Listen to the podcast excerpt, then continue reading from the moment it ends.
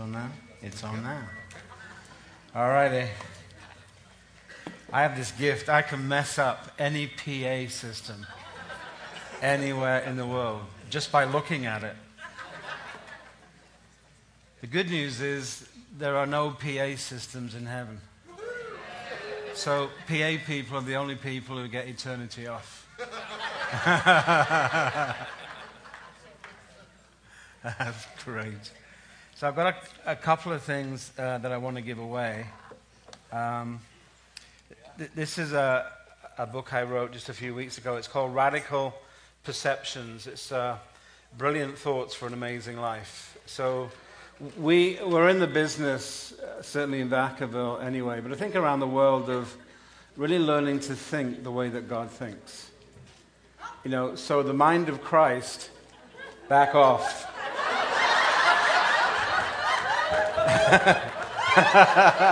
oh my Lord. okay. Oh, it went right through my teeth. so, we're in the business of really learning what the mind of Christ is all about. You know, it is the most unique, the most amazing, the most profound, the most brilliant way of thinking ever. And the way that Jesus thinks about life and kingdom and everything is so astonishing. It literally transforms who you are. Transformation comes by the renewing of the mind. So, this is uh, 52 amazing thoughts, one for each week of the year. And there are questions that go with them that help you to meditate on those things and so on. So, who was born on September the 9th. So, so your book. All righty. oh.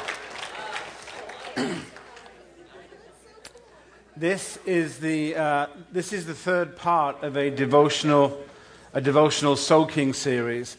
The whole idea behind them is that they have a um, a CD. Come out. Thank you.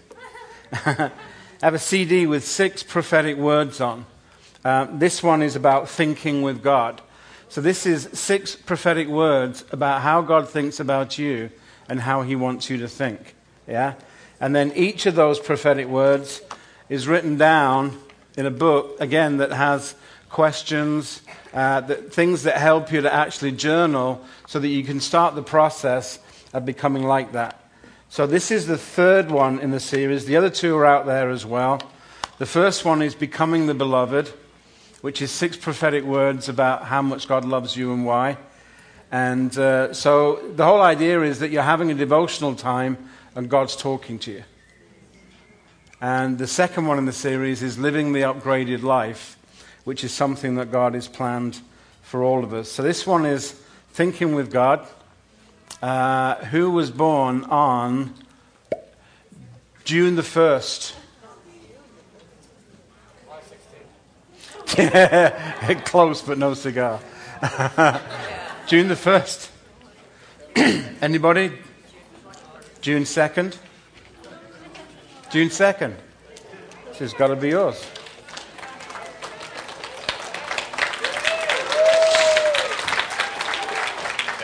Yeah, you're so welcome. So, uh, my wife, uh, Teresa, why don't you stand up, sweetie? Me see how beautiful you are.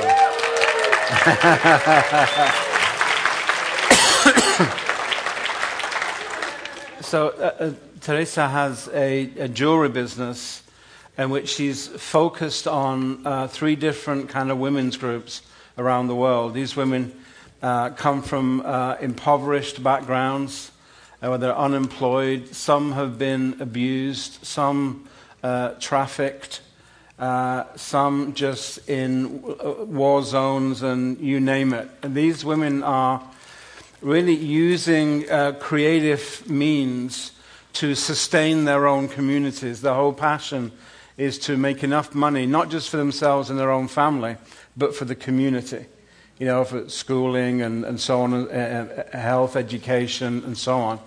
And um, So she's selling jewelry from uh, South Africa, from Kenya, and from uh, Chile. So uh, I know that you know the story behind these women is they found Christ, filled with the Holy Spirit. They're using all kinds of creative means just to sustain who they are and impact the community. I know that they would say, don't buy the jewelry because you feel sorry for us, because we don't feel sorry for ourselves. Don't even buy the jewelry because you want to support who we are and what we're doing, that that would be good. Buy it because you think it's beautiful. Yeah? So uh, there's some great jewelry back there. So, um, girls, if you want to go and look at the jewelry as well, we'll let you. Yeah? But I'm really talking to the guys here tonight. You know, because there's some great stuff out there. And fellas, you never know when you're going to need some extra protection.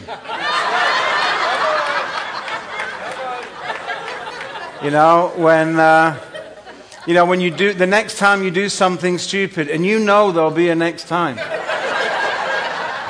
Because we're not in heaven yet, so not everything works for us. So the next time your wife puts her hand on her hip and gives you the look that takes you back to when you were a six year old and you hadn't cleaned your room properly, that look, you can just say, Darling, jewelry.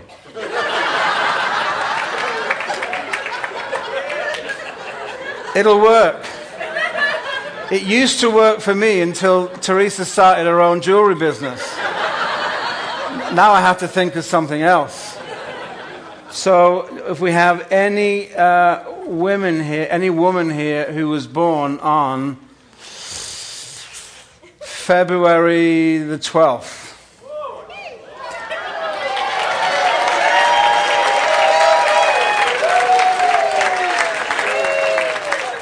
Alrighty.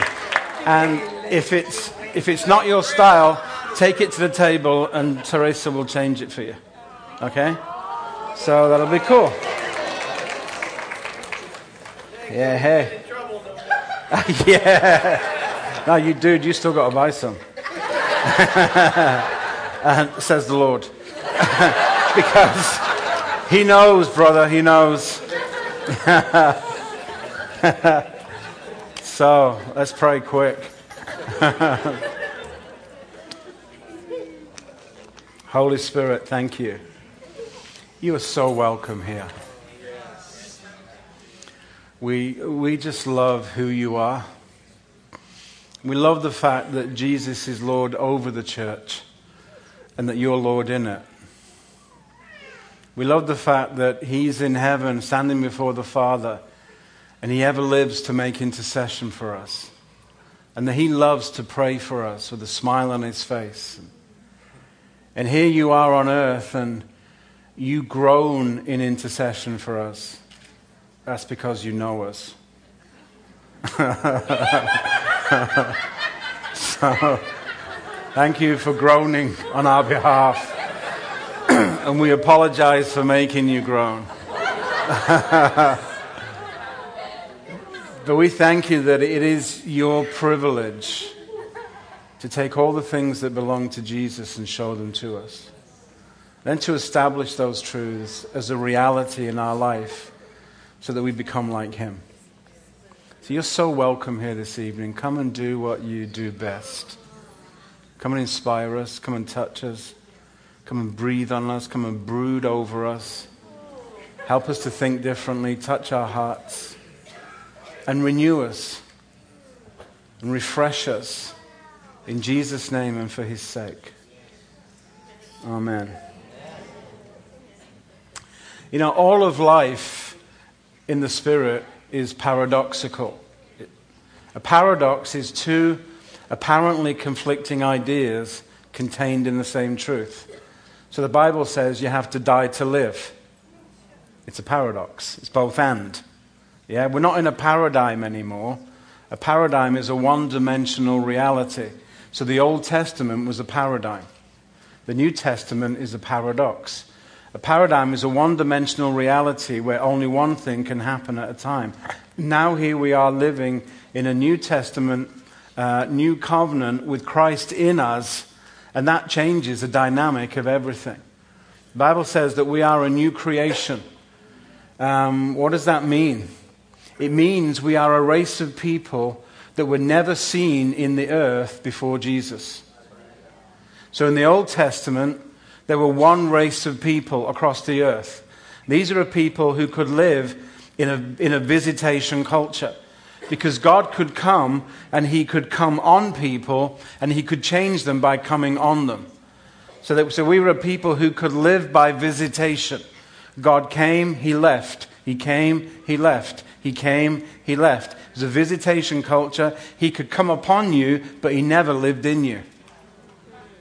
So, Jesus, when He came, He came as a quickening spirit. He came as the second Adam, the Bible says, uh, in order to bring life, not just bring life to us, but to put that life on the inside of us. So, post resurrection, a whole new creation arose in the earth of people who now had God living inside them. So now we are a visit, we are a habitation culture because we are a habitation of God by the Spirit.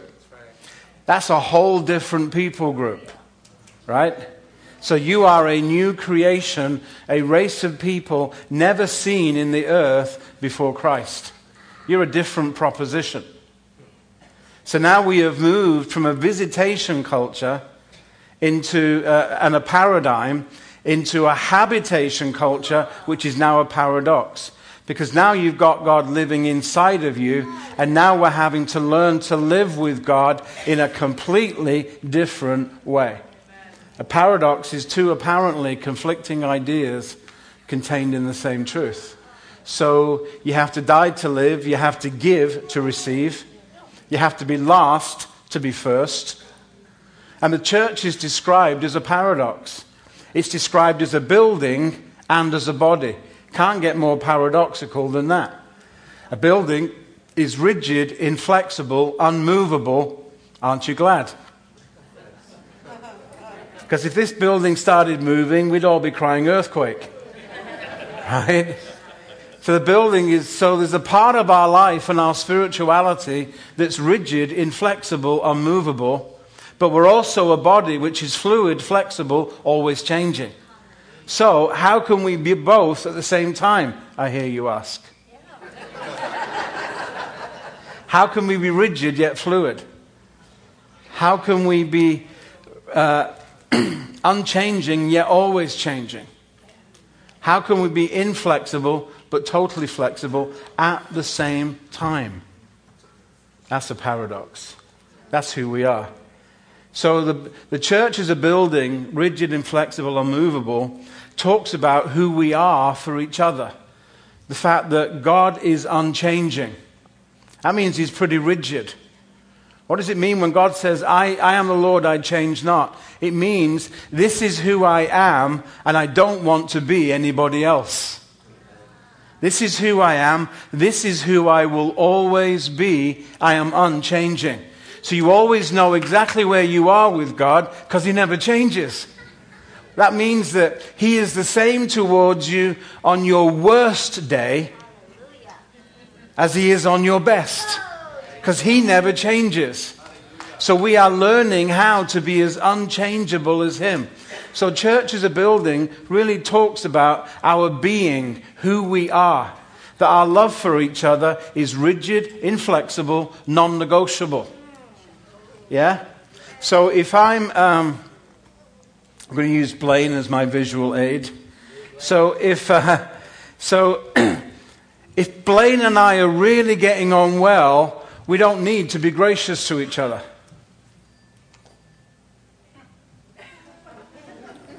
We never even think about it.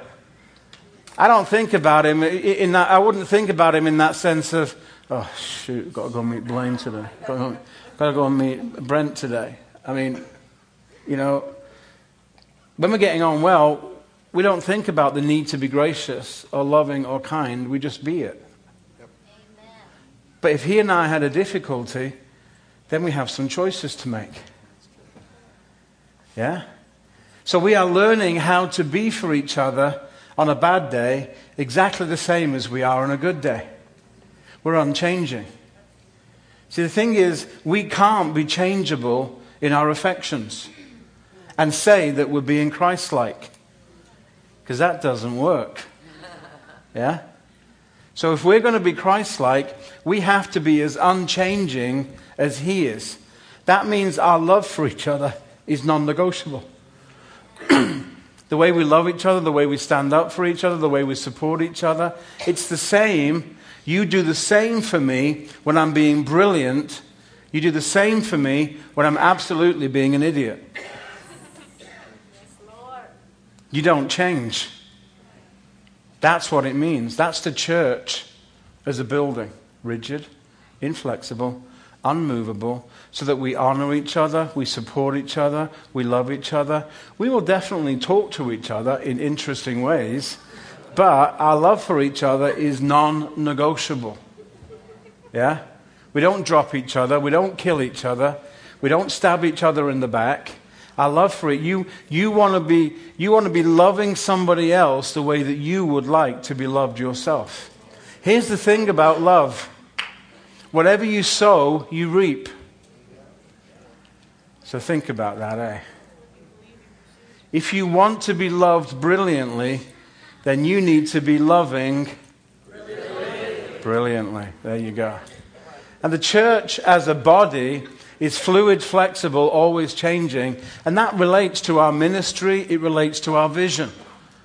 The vision constantly changes because we change. Right?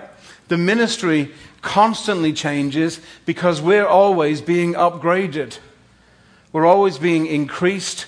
We're always being expanded. Therefore, the vision, the work, the ministry, it's always changing. It's always being adjusted. Yeah? So the vision never stays the same. It has to change when we change. And when more people come into our church from outside, they're going to change the vision too because they'll bring extra flavors and everything else into what we do. And that's pretty cool. Because um, the vision for the house is set by God through the hearts of the people, not just through the hearts of the leadership. Yeah? We're all sheep, right? yeah, exactly. We're all sheep, and, and we're all part of the vision. And God uses all of our passions to serve the community. So he pours himself into us, then he pours himself through each of our hearts. And so, vision really in the house is about each one of us understanding what the individual call of the people around us is so that we can actually support them, so that we can applaud them, so that we can stand with them, so that we can find ways and places of moving together, and so the vision constantly expands. Everything we do is a paradox. And you find that paradox too in your own personal relationship with God. So here we are then. We have God living on the inside of us. And so we have this paradox now of we have what we were like before Christ, and now suddenly He's taken up residence. That's like having a big house and a lodger. Right? It's like having someone come and make their home in your heart, which is what Jesus has done. And now we have this life of Christ on the inside of us, and we have us. and so we have this paradox. so the Bible describes it as old nature and new nature. Yeah? Now, the great thing here about uh, the work of God is that the old nature is dead. Amen. Yeah? So nudge your next door neighbor and say, You look dead to me.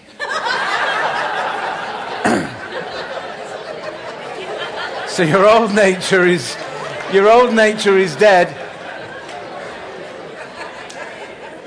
Okay, I think some of you just took that a stage step too far.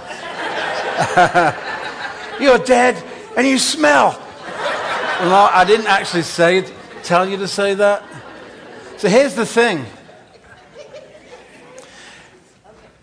The paradox for you spiritually is that a part of your life is already a finished work. But another part of it is an ongoing work that's clearly not finished. Yeah? So the finished part of you is the old nature. It's dead. Yeah? Your old nature is dead. God is not going to resurrect it. You're not allowed to raise it from the dead in any way, shape, or form. Neither is your wife or your husband. There's a part of you that is a finished work. Your old nature is dead. It's in the ground. It's buried. It's got a personal headstone. There is no possibility of it coming back. And God says to you in Romans 6:11, consider yourself dead, but alive to me. So the finished part of the work of God in you is that you're dead. Jesus came to deal with your old nature. The Bible says that um, God dealt with sin once and for all, which means He's not dealing with your sin anymore. It's dead. He's not resurrecting a corpse, right? He's not dealing with your. Why would God deal with your old nature and tell you that it's dead at the same time? Does that make sense? That doesn't make sense to anybody. It certainly doesn't make sense to the Lord because he's not a schizophrenic. So he wouldn't say to you, You consider this dead. Oh, but I'm dealing with your old nature. So when God puts his finger on a part of your life that's not working, he is um, inviting you into the sight of your next miracle. He's saying, We're dealing, we're going to bring some life into this area. So we're in Christ, we're dead, we're learning to be Christ like, we're learning to be alive in Him. The role of Jesus was to kill off the old nature. The role of the Holy Spirit is to establish your new nature.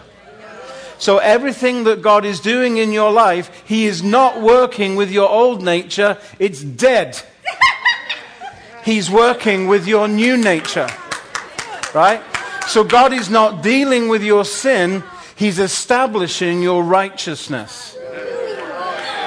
Right? He's establishing your righteousness. So everything he's doing, so when he puts his finger on a part of your life that's not working, he's not bringing condemnation in that area because he knows it's already dead. But the thing is, we don't have a sin nature anymore, we have a sin habit.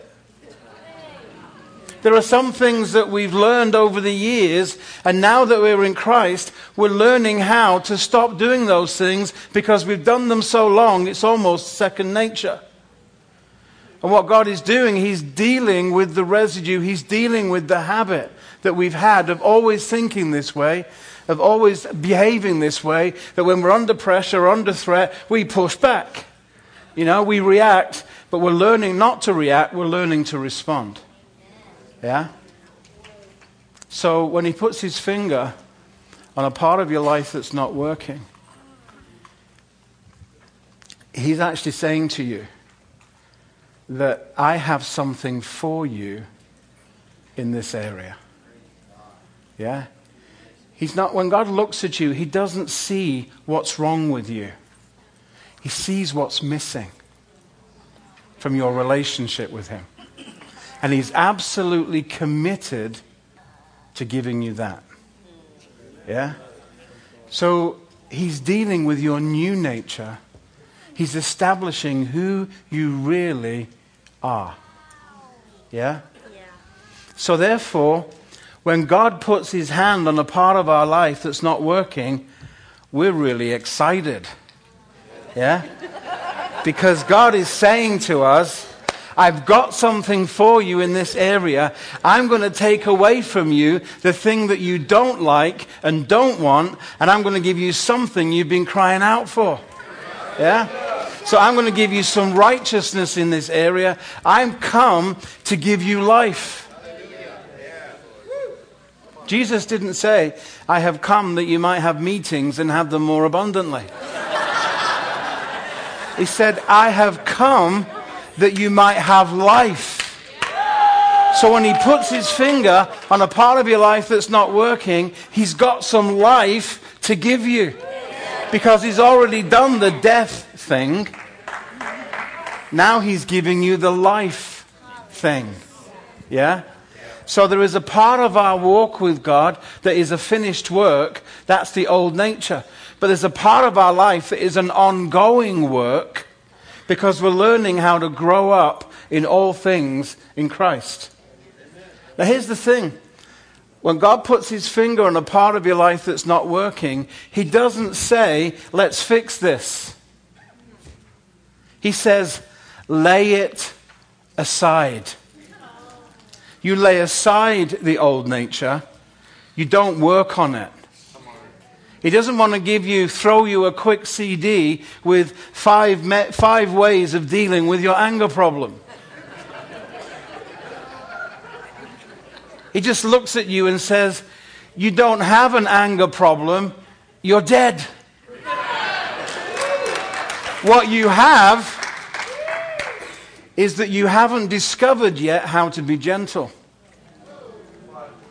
Yeah? When he's dealing with your frustration, he doesn't throw you a book, 14 ways of how not to be frustrated. He says to you, You're not frustrated, you're dead. What I'm dealing with now is your patience. If you had patience, you wouldn't be frustrated. So I don't want to deal with your frustration. I want to give you some patience. Yeah? Always, he's dealing with our new nature. Who we really are in Jesus. He's dealing with your true self, your real self in Christ. So the Holy Spirit is always energized when he talks to you because he's only dealing with what is good. He's looking at you thinking, brilliant, let's deal with this next. Yeah? So when he puts his finger on something, says, I want to deal with this, you're going, that would be so cool. Yeah? It's like somebody coming to your house and saying, I want to remodel your kitchen for free. Of course, you're going to sit there and say, Well, I'm not really sure about that. A new cooker, brand new fridge, I don't know. I don't know. What, new countertops, a new floor, new everything? I don't know. I'm going to have to pray about this. In a pig's eye, you'll think like that. you'll be saying, Here's the keys to my house. When God comes to your life and He touches a part of your life, He's saying, I am absolutely committed to remodeling this area and making it completely new. And no, we're not just going to change out a few things. God doesn't want to fix you because you were too bad to be fixed. You had to be destroyed. You were too bad to cleanse. You had to be crucified. He ain't trying to fix you. He's already killed you. He is not in the he is not resurrecting your old man. So neither are you. Yeah? This is where we become Christ like.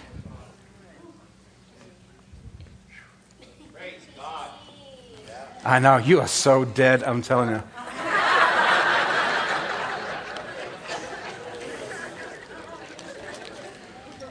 Let me read you something from the Bible. I know, I know, I know. We're all excited. Brilliant. So, let me read you from Ephesians 4, verse 20. But you did not learn Christ in this way. If indeed you have heard him and have been taught in him, just as truth is in Jesus, that in reference to your former manner of life, you lay aside the old self, which is being corrupted in accordance with the lusts of deceit, and that you be renewed in the spirit of your mind, and that you put on the new self, which, in the likeness of God, has been created in righteousness and holiness of the truth. Paul liked that so much, he gave the same message to the guys at Colossae in chapter 3, verse 8. But now you also put them all aside anger, wrath, malice, slander, and abusive speech from your mouth. Do not lie to one another, since you laid aside the old self with its evil practices, and you have put on the new self who is being renewed to a true knowledge according to the image of the one who created him. A renewal in which there is no distinction between Greek and Jew, or circumcised or uncircumcised, or barbarian, Scythian, slave, and free man, but Christ is all and in all. So, as those who have been chosen of God and are therefore holy and beloved, put on a heart of compassion and kindness and humility and gentleness and patience, bearing with one another and forgiving each other. Whoever has a complaint against anyone, and that Greek word there for anyone, it means anyone. Thank you. Just as the Lord forgave you, so also should you. Beyond all those things, put on love, which is the perfect bond of unity. Let the peace of Christ rule in your hearts, to which indeed you were called in one body. Imagine that, being called to be peaceful. What does that mean? No more worry, no more anxiety, no more fear, peace instead. Yeah? Let the word of Christ richly dwell within you with all wisdom, teaching and admonishing each other with psalms and hymns and spiritual songs, singing with thankfulness in your hearts to God. Whatever you do, in word or deed, do all in the name of the Lord Jesus, giving thanks through him to God the Father. That's your true nature. That's your real self. That's who you are right now in Jesus. There's a finished work in you that's already done, already complete. You're dead, you're buried, no possibility of resurrection. We ain't bringing that sucker back out of the ground. But you're a new creation. All the old things have passed away, and everything has become new. You're a new man. And what you're learning is how to stay a new man. You don't become a new person by changing your behavior. You discover the person you already are in Christ and you behave accordingly. When we speak the truth in love, we're not calling each other out on our stuff. There is a difference between that which is true and that which is the truth. Now, the Bible says that the truth is a person. His name is Jesus. He said, I am the way, I am the truth, I am the life. So when you're speaking the truth in love, you are telling people who they are in Jesus. You're not telling people what you don't like about them and then tacking on the end of it, and I'm saying this in love, brother. you lying little toad.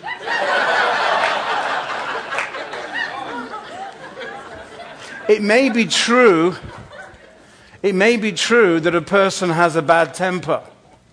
But the truth is, they're a new creation in Christ. So when we speak the truth in love to people, what we are saying to them is, hey man, you can't be doing that because this is who you are. You're a new creation. You're a new person. You have a new nature. You can't be doing that. That's old stuff. That stuff died, remember? You can't be doing that anymore. This is who you are. We're speaking the truth in love. So we're calling people up to a higher place in Christ. We're not calling people out on their stuff. We're not finding some religious, quasi spiritual way of having a go at people. The Lord just showed me that you're an evil, obnoxious little rat, but I love you, brother. That's not speaking the truth in love. That's you moving in your own flesh.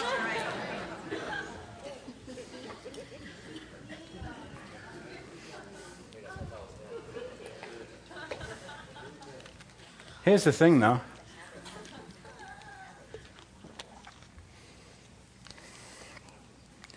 I was talking to a guy in uh, a church I was at recently, and we were just having coffee. And I said, "So how you doing?" He just said, "Well, you know, I really hate myself. I can't think of anything good about me." So I said, "Okay, can I ask you a question?" He said, "Sure." I said, uh, "Which self are we talking about?" Which self are you listening to? He said, What do you mean?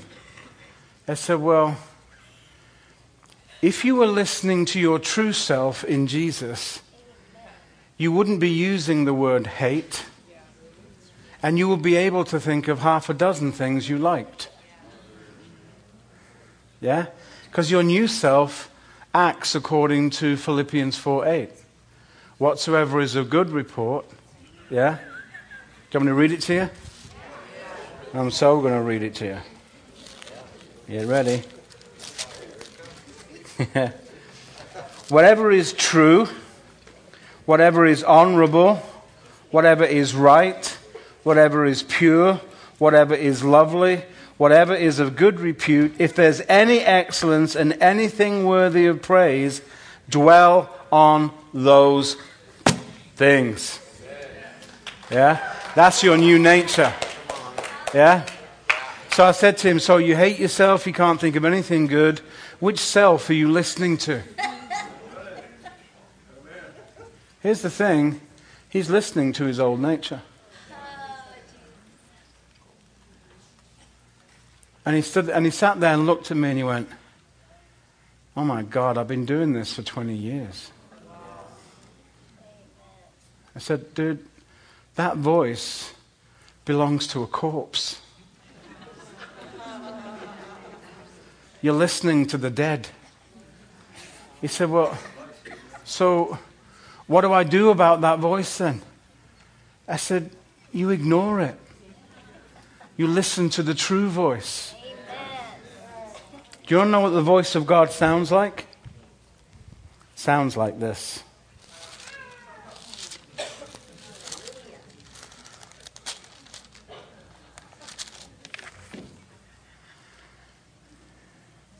The voice of God sounds like love. It sounds joyful. It's full of peace. It's full of patience. It's really kind. Makes you feel good about yourself. It's faithful. Even if you know you're behaving like a plank. The Lord has a way of talking to you that really ties you into his ongoing commitment to you. It's a voice of gentleness. That's the voice of the Lord. It's the fruit of the Spirit. You know what God sounds like? He sounds like the fruit of the Spirit. Yeah? Because here's the thing about God He has this weird thing about Him that he doesn't want to ask you to be something that he is not already. Yeah? He's not a hypocrite. He says, This is how I want you to talk because it's how I talk. Yeah? So I said to him, You need to ignore that old voice. You need to listen for the new voice, and this is what it sounds like. So recently, I was in a church, and they'd asked me to, well, recently, last year or so, the, the leaders of the church, because I've been going to this church for a while, so I'm kind of like a papa to the place. And, and they said, You know, we've got these couple of women who are all, have been at loggerheads for months, and we can't do anything. So we want you to talk to them because if you can't do anything, we're going to shoot them and FedEx them to Jesus. so, so you're the last resort. so they had both been mutually offending each other and offended by each other for months. So I got them in a room, and uh, so I'm thinking, Lord, where do we start? So I said to these, to these girls, I said, okay, we're going to start with you. You have five minutes to tell me why you're offended. And I'm going to time you. And then you get five minutes to tell me. So First one, I mean, she rattles off stuff like, you know, it's, it's there. She just presses play on her memory banks and all this stuff comes out, you know. So five minutes, okay, bang, stop. Now you. And here's the thing, you know, um, when they both had their say, I had to say to them both, so um, which part of your nature are we dealing with right now? Which part of you is offended? Is it your new nature or is it your old nature? Here's the thing if I say something to you in the best way I can and your flesh gets offended, is that my responsibility? So I shouldn't have to apologize to you there.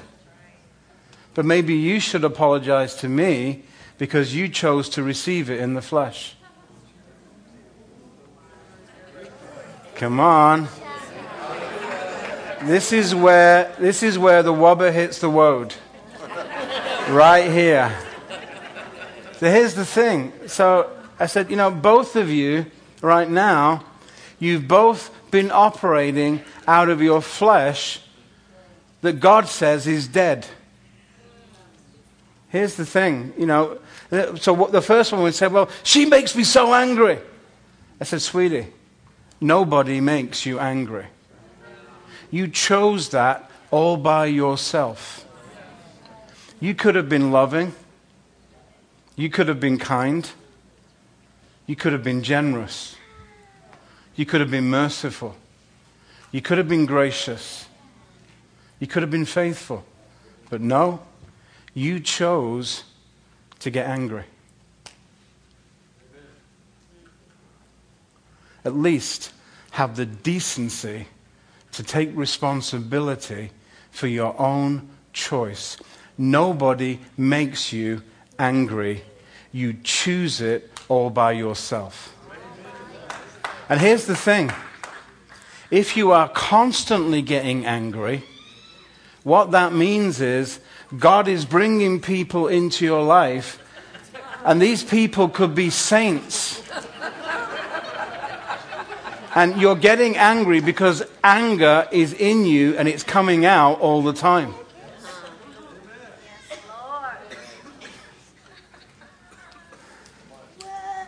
So.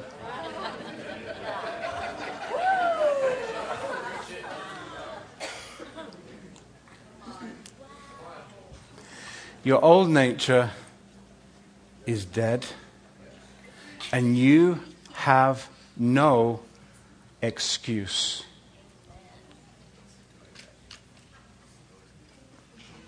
You have no excuse.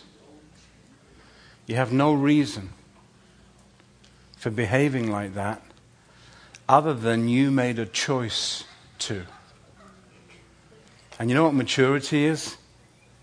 Facing up to that and saying, Yeah, I know. Maturity is when you can say, That's me. That's what I've been doing. And the Bible says you need to lay aside your old self. So here's the thing with these two girls. I said, you know, you're both as bad as each other. You both need to apologize to each other because you said something in the flesh, you chose to receive it in the flesh and bite back, then you chose to receive that in your flesh and bite back, and all you've been doing is stabbing each other ever since. And at the same point in time, you are treading underfoot the cross of Jesus Christ. Because when you allow your flesh to live, you are demeaning the sacrifice that Jesus made on the cross. You're making it of no effect. You're saying it has no meaning for me. My anger is more important. I know. This is like eating a rat sandwich. Well, we can put some mustard on it, or ketchup, or barbecue sauce.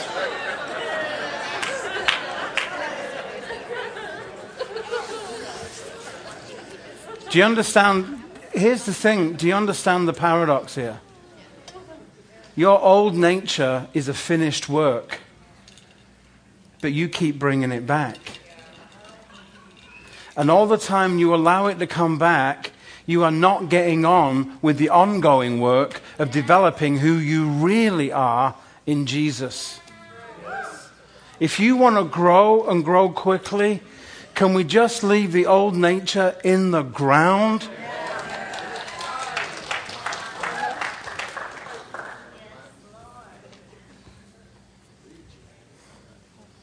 The whole point of pastoral ministry is that we, we let the dead lie.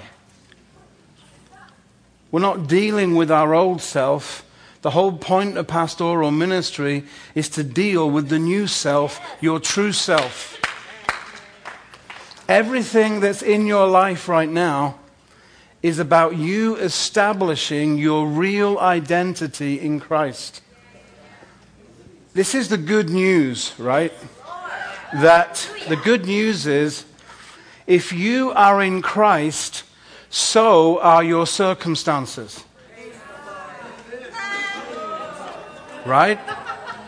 Because you cannot be separated from God. Romans 8. Can anything separate us from the love of God? Big fat no. Nothing can separate us from the love of God and even gives you a list. If you're in Christ, so are your circumstances. Because He will not be separated from your problems. He will not be separated from your journey. He will not be separated from your struggle. Here's the thing about the Holy Spirit He loves dealing with your flesh because he likes being your deliverer. You know, the flesh and the spirit, they're at enmity. They're like two cats in a bag, they're so going to fight. Listen, when you see the flesh rising up in a church, it proves the presence of the Holy Spirit. All those churches that say, well, we don't have any problems, they normally don't have the Holy Spirit either. but they have a really lumpy carpet down the front because they keep sweeping things under it. They don't, they don't deal with stuff. They just don't talk about it. It's just sweep it under the carpet. We don't talk about that. The flesh in our church, never. We don't have any. Oh, I just tripped over something. We don't have any flesh. When the Holy Spirit connects with a person's life, he starts to separate you from your carnality. And he does that by telling you who you really are. You don't have to do this because this is who you are. This is dead. Do you realize this is dead? But this is what you're really alive to. And he wants to show you all that you're alive to because it contains all the possibilities of God. All things are possible, Jesus said. You just have to believe. And he said it like, ah, you just, all you got to do is believe. It's like simple. Just believe. Believing is easy. We are actually believers. So, could we start believing something? Could you start by believing that your old nature is dead? That would be brilliant. Your husband will be eternally grateful. And your wife will build a church in your honor.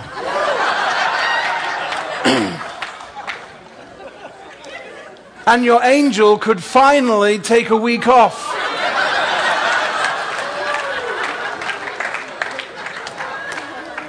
I have this recurring vision of all the angels around the throne, and they've all got like Christian baseball cards. So they've got all these cards with the faces of believers on them. And, and they're like saying, Can, What have you got? I've got a Graham Cooke. Who wants a Graham Cooke? It's like, he's doing my head in.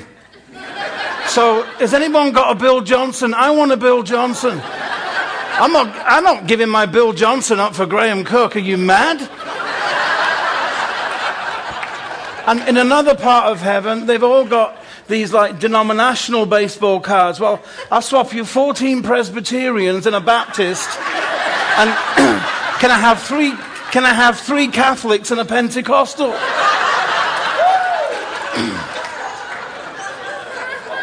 because they're all going mad because it's like, how on earth when are these people ever going to allow themselves to be separated from their flesh? It's dead for goodness sake. We're all in heaven rejoicing, and the Holy Spirit is on earth groaning because he has to live with us.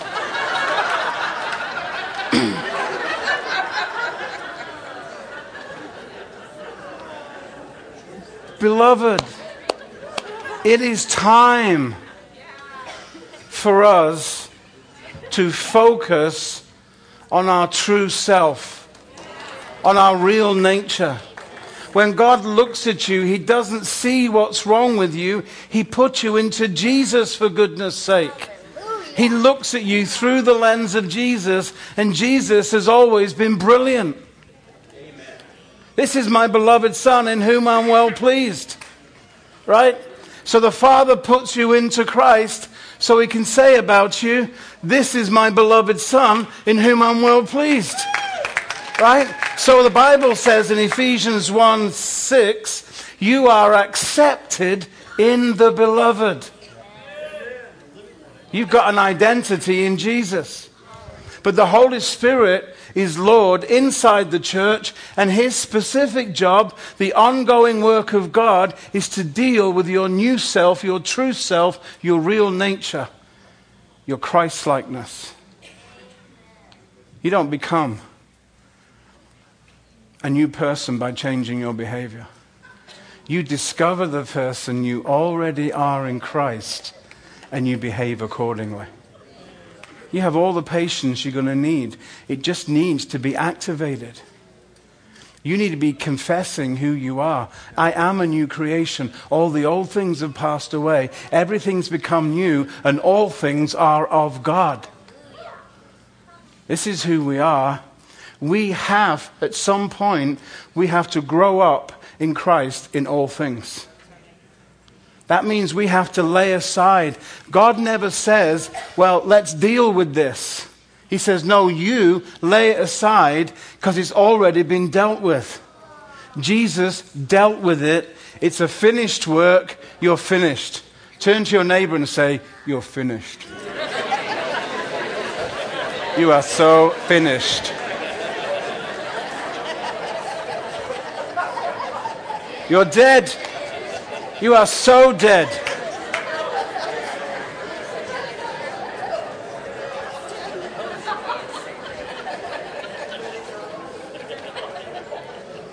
You are so dead.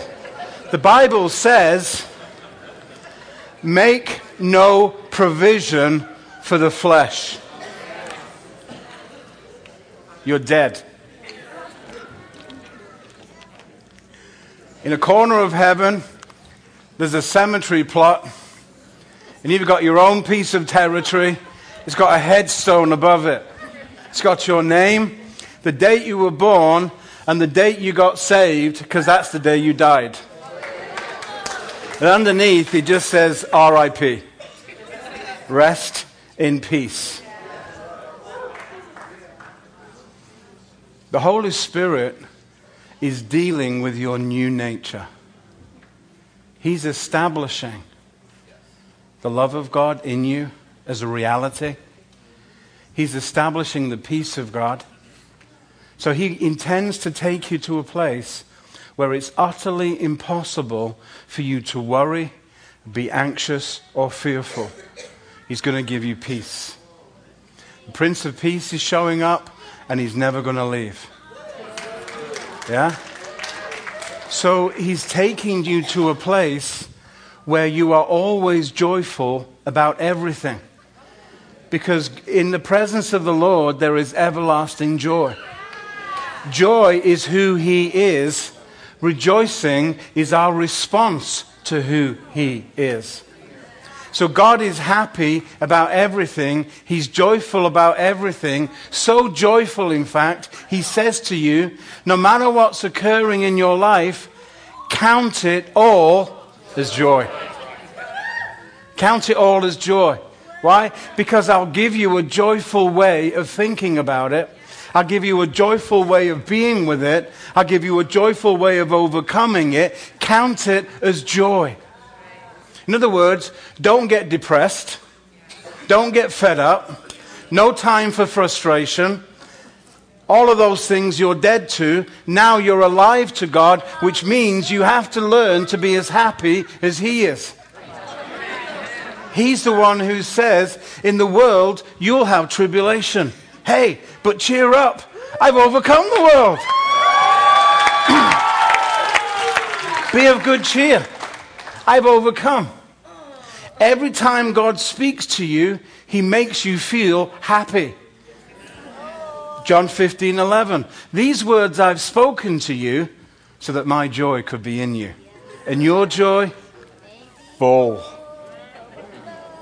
We're learning to live in the nature of God, he's the happiest person I know. He has the, the sunniest disposition of anybody you're ever going to meet. He's peaceful, he's loving, he's kind, he's generous, he's wonderful to be with. He makes you feel good about yourself even when he's changing you. There are times when God will rebuke you and you won't realize it until a couple of days later. Because you felt so good about yourself, you're thinking, this is brilliant. And then two days later, suddenly it's like, think you told me off on Tuesday. And he says, Yeah, I did. Pretty good, huh? But I don't get it. I mean, you told me off but I felt good about myself. And the Lord says, I know. It's my specialty. I'm so incredibly kind that you just you didn't realize I spanked your hiney until two days later. See, that's love. Here's the thing about love. Love doesn't recognize when somebody else does it wrong. That's an owie right there. Yeah? Sometimes we're so quick to feel insulted. Who does that? Your flesh does that. Your true self doesn't recognize. 1 Corinthians 13. Your true self wouldn't recognize it. Your old self is almost looking for it. Yeah?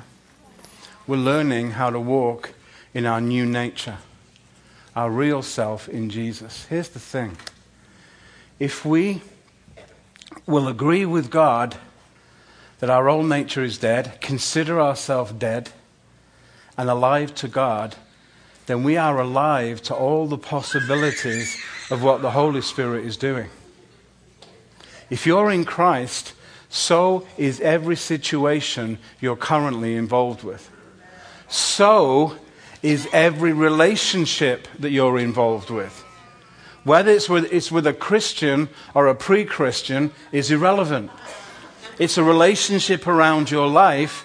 And so if God's involved in you, He's involved in that relationship too.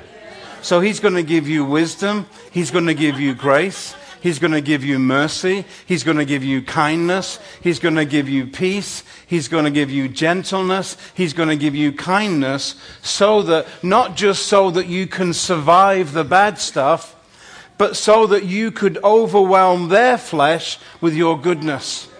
The Bible says that we overcome evil with good. You think that's true? Really? I mean, you really believe that stuff? Some of you are not quite so sure. Who believes that we overcome evil with good? At least half of us. The other half of us will be having an evangelistic rally straight after this meeting. so here's the thing then. If it's really true that we overcome evil with good, what if we can only be challenged by goodness? What if, when anything difficult happens to us, what if actually we're being challenged by the goodness of God, not by the enemy? Because the enemy is a created being, right? Right? He was created to serve God, right? Nothing's changed.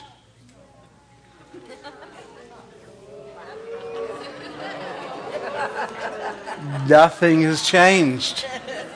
Just because he fell from heaven, he can't change his DNA. Here's the thing about the enemy he's so deluded, he thinks he is God. He thinks he has real power. But Romans 9 says different. Romans 9 says, for this, pers- for this purpose I raised you up, that I might show my power in you, that I might demonstrate my power in you.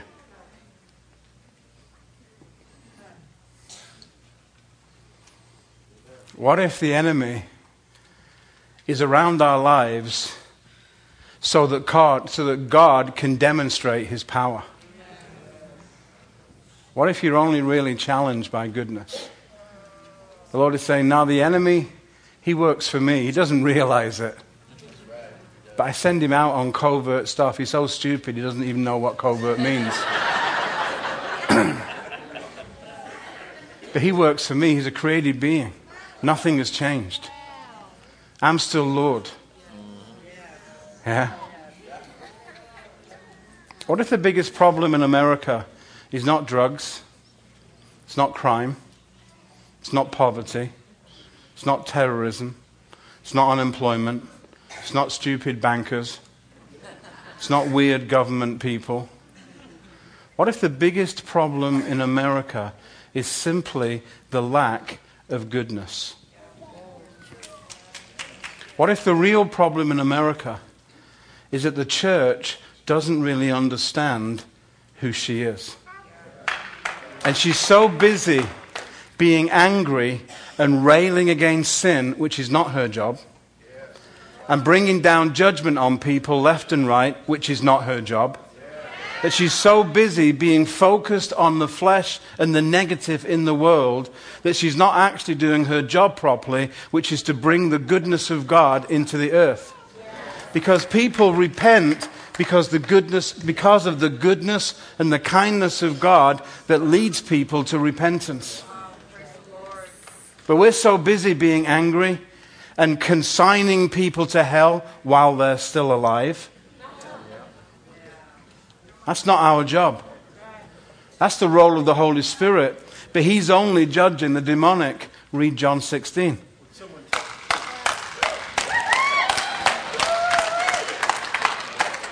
The role of the Holy Spirit is to say to the world, the prince of this world has been judged on your behalf. The only people we're judging is the demonic. We get to cast out devils. We get to evict them from people's lives and situations and towns and cities. We're not fighting flesh and blood, we're fighting principalities and powers. We're fighting the things behind people, not the people themselves. And we are ambassadors of reconciliation. That is our role in the earth. What are we doing? We are operating out of our true nature, our real nature in Christ. And we're going to people and we're saying, this is what Jesus is really like. People want to know what's God like. And here's Jesus. You know, he is a man. He's not God pretending to be a man. He was a man, right? He's the Son of God, Son of Man. And so when he said, what, Tell us what's the Father like? And he said, He's like me. What if there is a point in your life when you can say that and you know that it's mostly true? He's like me. Or maybe a better way to say is, well, I'm like him, but in kind of a microcosm. in a small way, he's a little bit like me. I'm learning to be a lot like him. You're in Christ, and you're learning to be Christ like. Your life is a paradox. is a finished part of your, of your life, and there is a, a continuing, ongoing work in your life. The finished part is that you are so dead, I can smell you from here. you are so dead. But there's another part of your life that's an ongoing work of grace. You're in Christ, you're learning to be Christ like. When God looks at you, He doesn't see anything wrong with you, He sees what's missing from your current experience of Him and He's totally committed to giving you that experience. Yeah? Absolutely committed. So committed, He gave you a personal helper called the Holy Spirit. And on days when you really mess up, your helper becomes your comforter, which is exceedingly helpful. Because then you don't have to be condemned, you can be kissed instead which is a lot nicer, I think.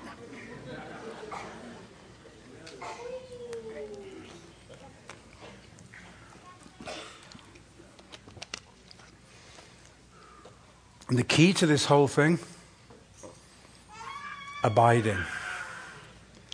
You abide in me, and I'll abide in you.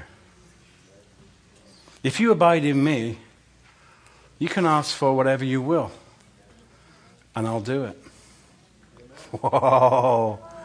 What? Really? Isn't that, are you taking a bit of a risk? No, because your old nature is dead. Your new nature can have anything it wants. Your new nature lives under the favor of God. Why? Because God will relate to your new nature the way he relates to Jesus. So you have favor in your life in your new nature. You have the right and the power to be blessed in your new nature. God will give anything to your new nature. Your old nature can only receive measure. Your new nature can receive abundance and fullness. God is absolutely 100% committed to your new nature in Jesus. One of the reasons why he killed you off and buried you is so that there will be nothing in the way between you and his goodness. There would be nothing in the way between you and the favor of God. There would be nothing in the way between you and blessing. There would be nothing in the way from you getting your needs met, and more importantly, nothing in the way between you and your inheritance. That he says, in your new nature, you are an heir of God and a joint heir with Christ. I think that means you have a double portion. So you get what Jesus has, and you get what the Father wants to give you. Yeah? Listen, under normal circumstances, you only get your inheritance when someone dies. Right? Right? You get your inheritance because Jesus died, and you actually receive it when you die. So, isn't it time we were all dead? It's time, eh? It's time we stop messing around in the shallow end of Christianity. It's time we went into a deep place. It's time we stopped walking backwards and started to run forwards. It's time that we really started to grow up. It's time we've got to stop walking around the world like a bunch of hobbits and start to become giants instead.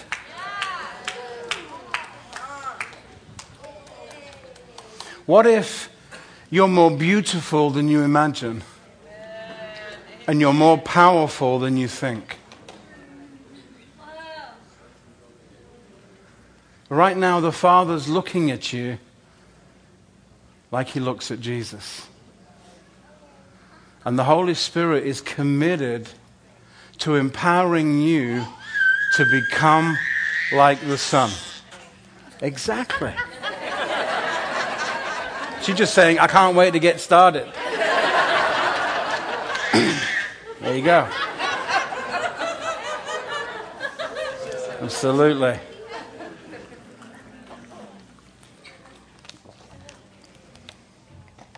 We have to grow up in all things in Christ.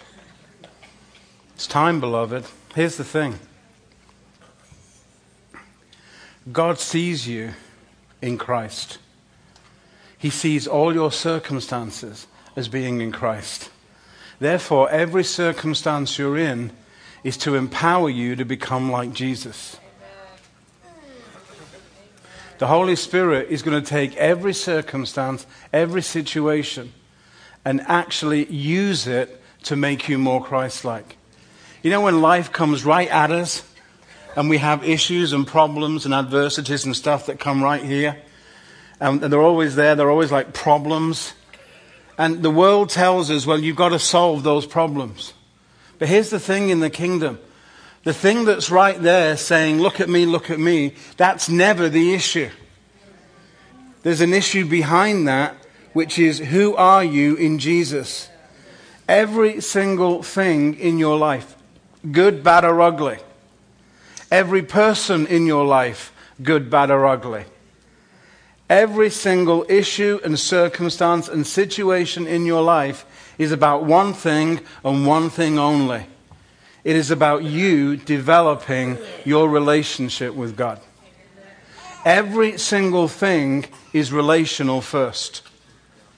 Everything is about you and Jesus together. Everything. Everything. Everything. Some people are so obnoxious, they'll teach you grace. They're a grace grower. They help you to grow in grace. Better the grace grower you know than the one you've yet to meet. You might not want to reject this current grace grower because the next one might be even more evil. You never know. Know, the fruit of the Spirit only grows in bad soil. The fruit of the Spirit only grows in bad soil. It grows in the soil of a situation, like kindness. How does kindness grow? It grows in the soil of a situation where somebody says something really unkind to you. And if you operate in the flesh, you're going to bite back and say, Well, I know something about you, pal. and then you've just blown it. You may as well put a sign up saying, Please excuse me, I'm having a carnal moment. And when somebody says something unkind and you respond in your true nature and you say something kind back to them, you are so the winner. You just kicked butt right there. You just messed with the enemy's head right there. Fruit of the Spirit grows in bad soil. When you're fearful, what can you expect? Perfect love. Perfect love casts out fear. He who fears is not made perfect in love. So, what can you expect from God? some pretty decent loving. Yeah? The joy of the Lord is your. So when you're feeling weak, you should rejoice. Common sense, huh? So your, old, your new nature knows all that stuff. Your old nature hasn't figured it out because it's too busy throwing a pity party. Woe is me. Poor old me, if you have my life, you'd be depressed as well.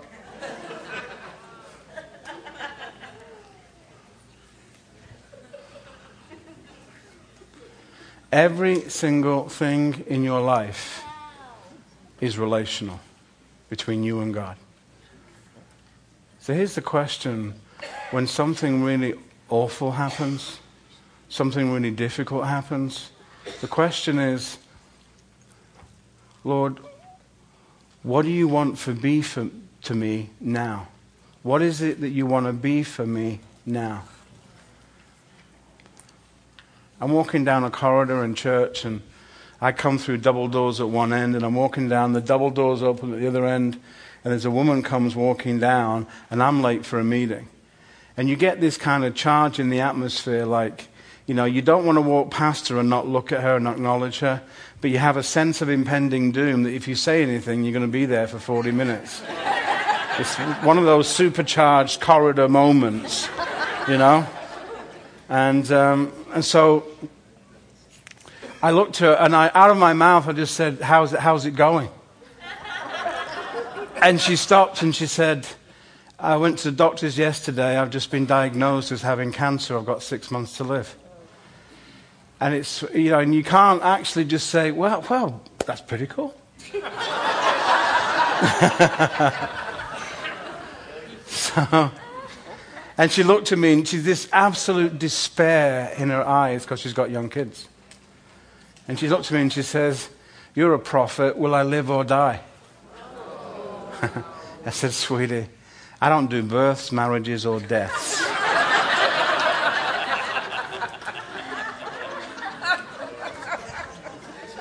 But here's a question. Here's a question you may want to ask Lord, what is it you want to be for me now that I've got cancer? What is it that you want to be for me? See, everything is relational. And the answer to every situation is not the resolution of the problem, it's you discovering what God wants to be for you. The answer is relational. Lord, what is it you want to be for me? Because when you know what God wants to be for you, you know how to live in that circumstance. So I said, Let me pray for you. So I laid hands on her and I prayed that she would discover who God was for her. And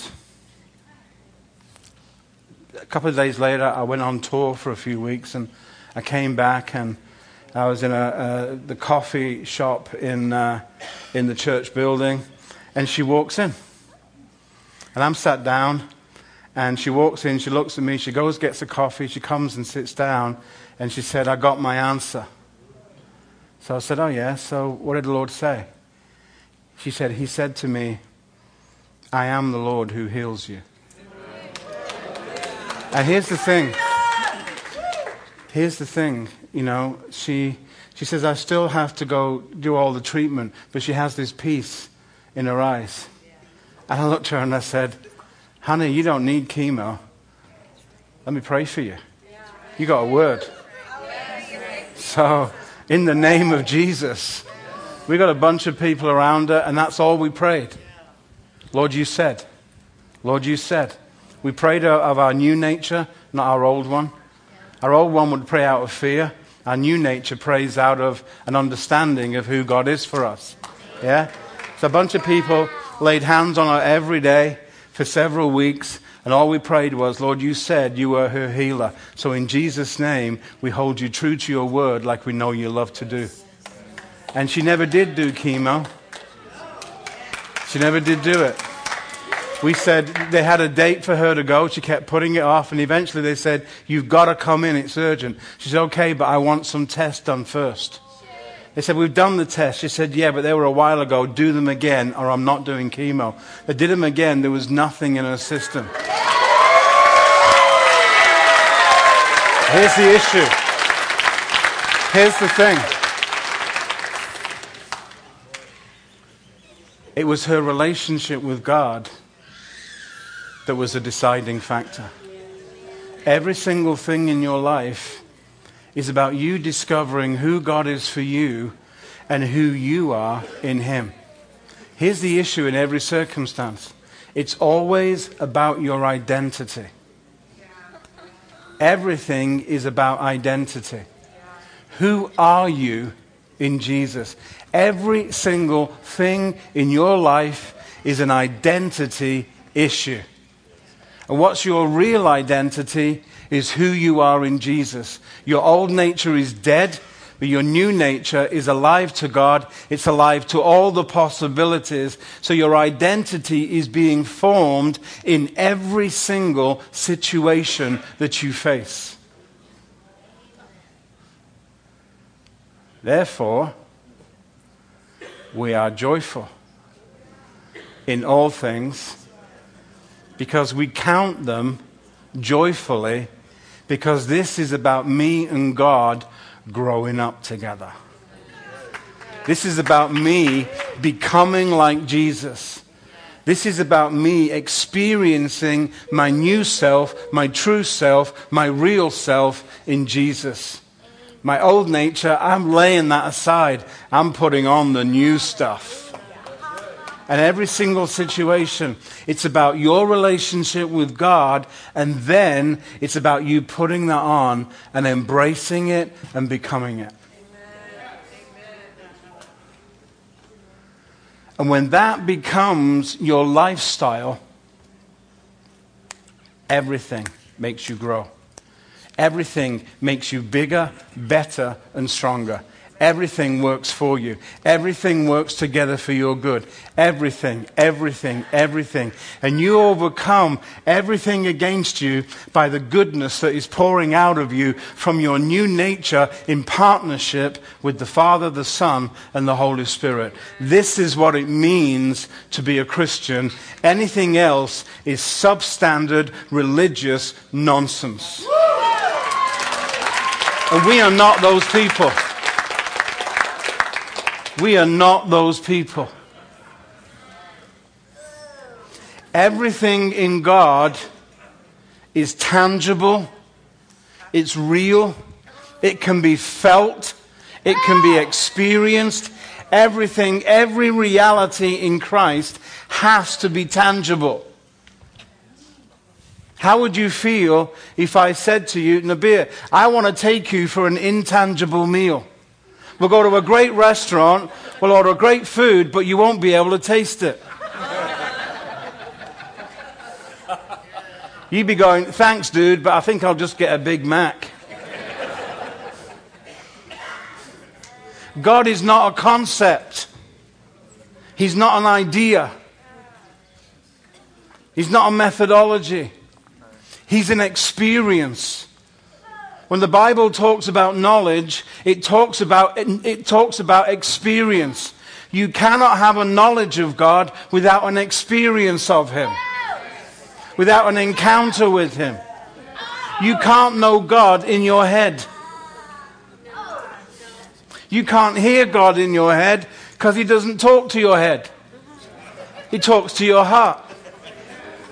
And this whole idea that we get knowledge in our head and we're waiting for it to make the 18 inch drop into our heart, what a crock. What absolute claptrap. God has never spoken to your head. He doesn't speak to a piece of wood. He doesn't speak to your head. He speaks to your heart. The Bible says that the eyes of your heart being enlightened, that you are renewed in the spirit of your mind. God speaks into your heart, and then what comes up into your heart, it comes up and it explodes into your conscious thinking. Yeah? God speaks to your heart because He wants you to have an encounter and an experience of Him. He wants to be tangible and real just like this. Just like that. That real. He wants to be real. When you get a touch from God, you're not sat there metaphysically trying to re- imagine what that feels like. You know. Some people in renewal, you know, God touched some people in renewal and they were all over the place like an octopus on crack. You, whoa! You know when God touches you. And if you're an introvert, you know it ten times more.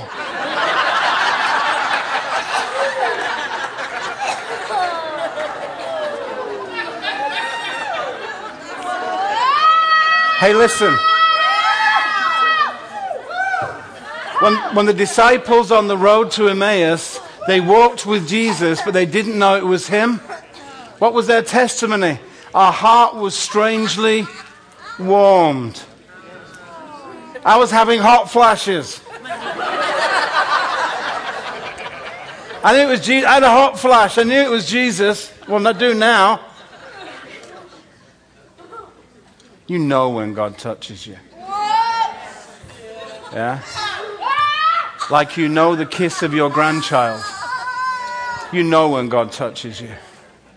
It's a tangible reality from a God who is affectionate and loves to be close. He calls you his children, he calls you his sons because he's affectionate, because he loves to touch us, because he loves to be with us, and he makes every issue in our life relational. Oh, yeah, he does. You are so beloved of God. And here's the thing it doesn't matter to him right now if you're messing up. He's still got plans for you. It's not like you're going to escape being loved. Where are you going to go? Read Psalm 139. Where are you going to go? If you go and do a Captain Nemo and live on the ocean floor, he's still going to show up for coffee. If you get in, if you get in uh, on the next space shuttle and go into space. He's going to be standing on the moon waving at you as you go past. You can't escape him. He's everywhere.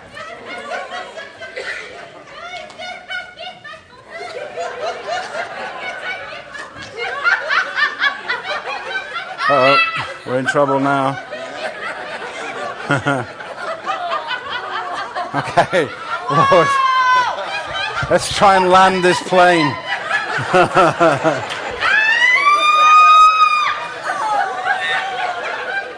everything, everything in your life is about you and God and what He wants to be for you. He is so invested in you He actually allows you to have an investment in Him. He calls it an inheritance. There are unclaimed upgrades all over this room. Unclaimed upgrades all over this room. Some of you have got so many upgrades stacked above your head, he's having to rent storage space in heaven.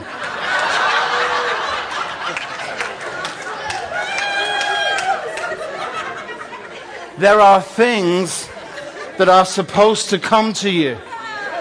But here's the thing they're coming to your new nature in Jesus. Some of those things can't come to your old nature. God is so gracious, He'll bless you even if you're being carnal.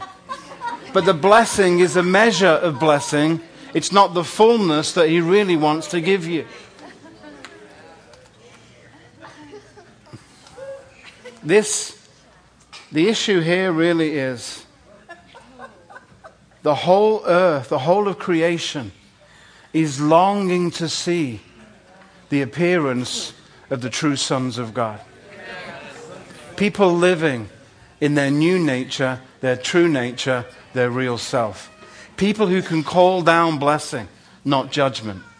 When James and John were offended at something and wanted to call down uh, judgment on, on, a, on a town because of what they did to Jesus, Jesus looked at them and said, What? You don't even know what spirit you are. This is the new covenant. We don't do that stuff.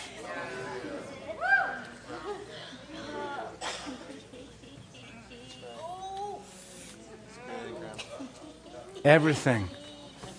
You know, things that God has wanted to do for you for a long time can now come to you because of tonight. Because tonight, beloved, is our wake up call. Tonight, the Lord is saying to you, Awake, arise out of your slumber and pick up again the goodness of God. Understand who you really, really are and learn to rejoice. This is your moment. This is your hour. This is your time. This is the day of the Lord for you. This is the day, this day right here, right now, is as important to you as the day you got saved. This is the day you woke up.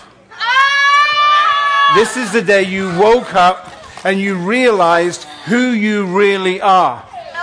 It's your old nature is dead. You don't have to deal with it. You only have to deal with your new nature. And everything that God is doing is to establish who you really always have been in His eyes. This is your moment. This, right now, right here, we are making history. Right now, right here. This is the moment when our lives get to turn around. This is our time.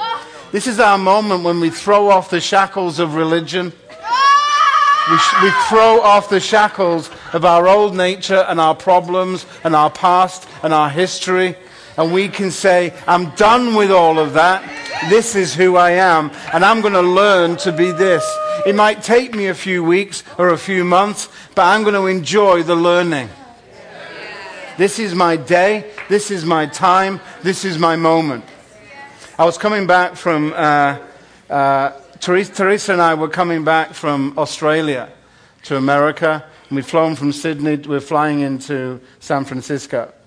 And you know those moments on long international flights, 16 hour flight, and, and you're kind of like 9 or 10, 11 hours into it, and um, the only light on in the cabin is yours.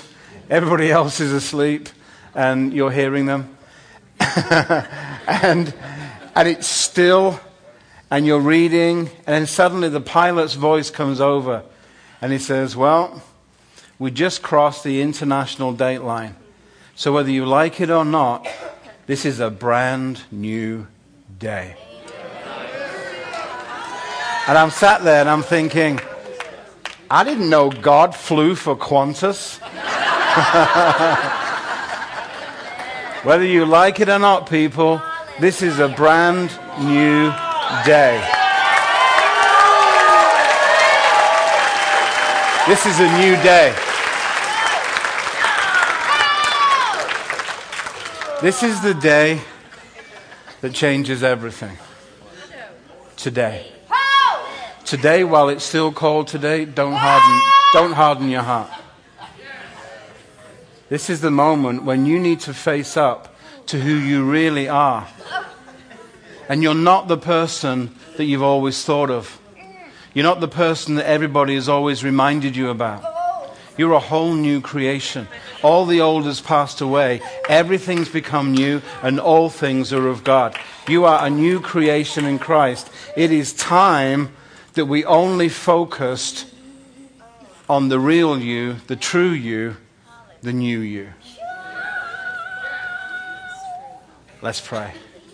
Why don't we stand up and assume the position?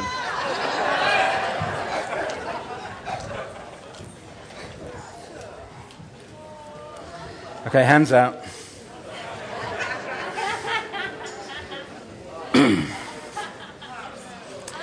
Father, in the name of Jesus. Father, in the name of Jesus. Let's just be still. I want you in your heart right now just to come before the throne of grace with confidence. That you can say to the Lord, I am. Oh my goodness, I am. I really am a new creation. Thank you, Father, that my old nature is dead. I don't have a sin nature. I have habits that I want to get rid of. And now I'm going to do that with your help. Thank, thank you that I have a new nature and you are focused on that nature all the time. Every single situation I have is enabling me to abide in that new nature. Thank you that I'm discovering your character. And I'm embracing that in my own life.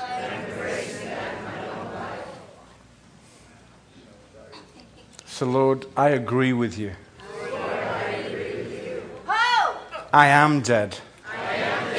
And my life is hid with Christ in God. It's no longer I that live, it's Christ who lives in me. And the life I now live, I live, I live by faith in the Son of God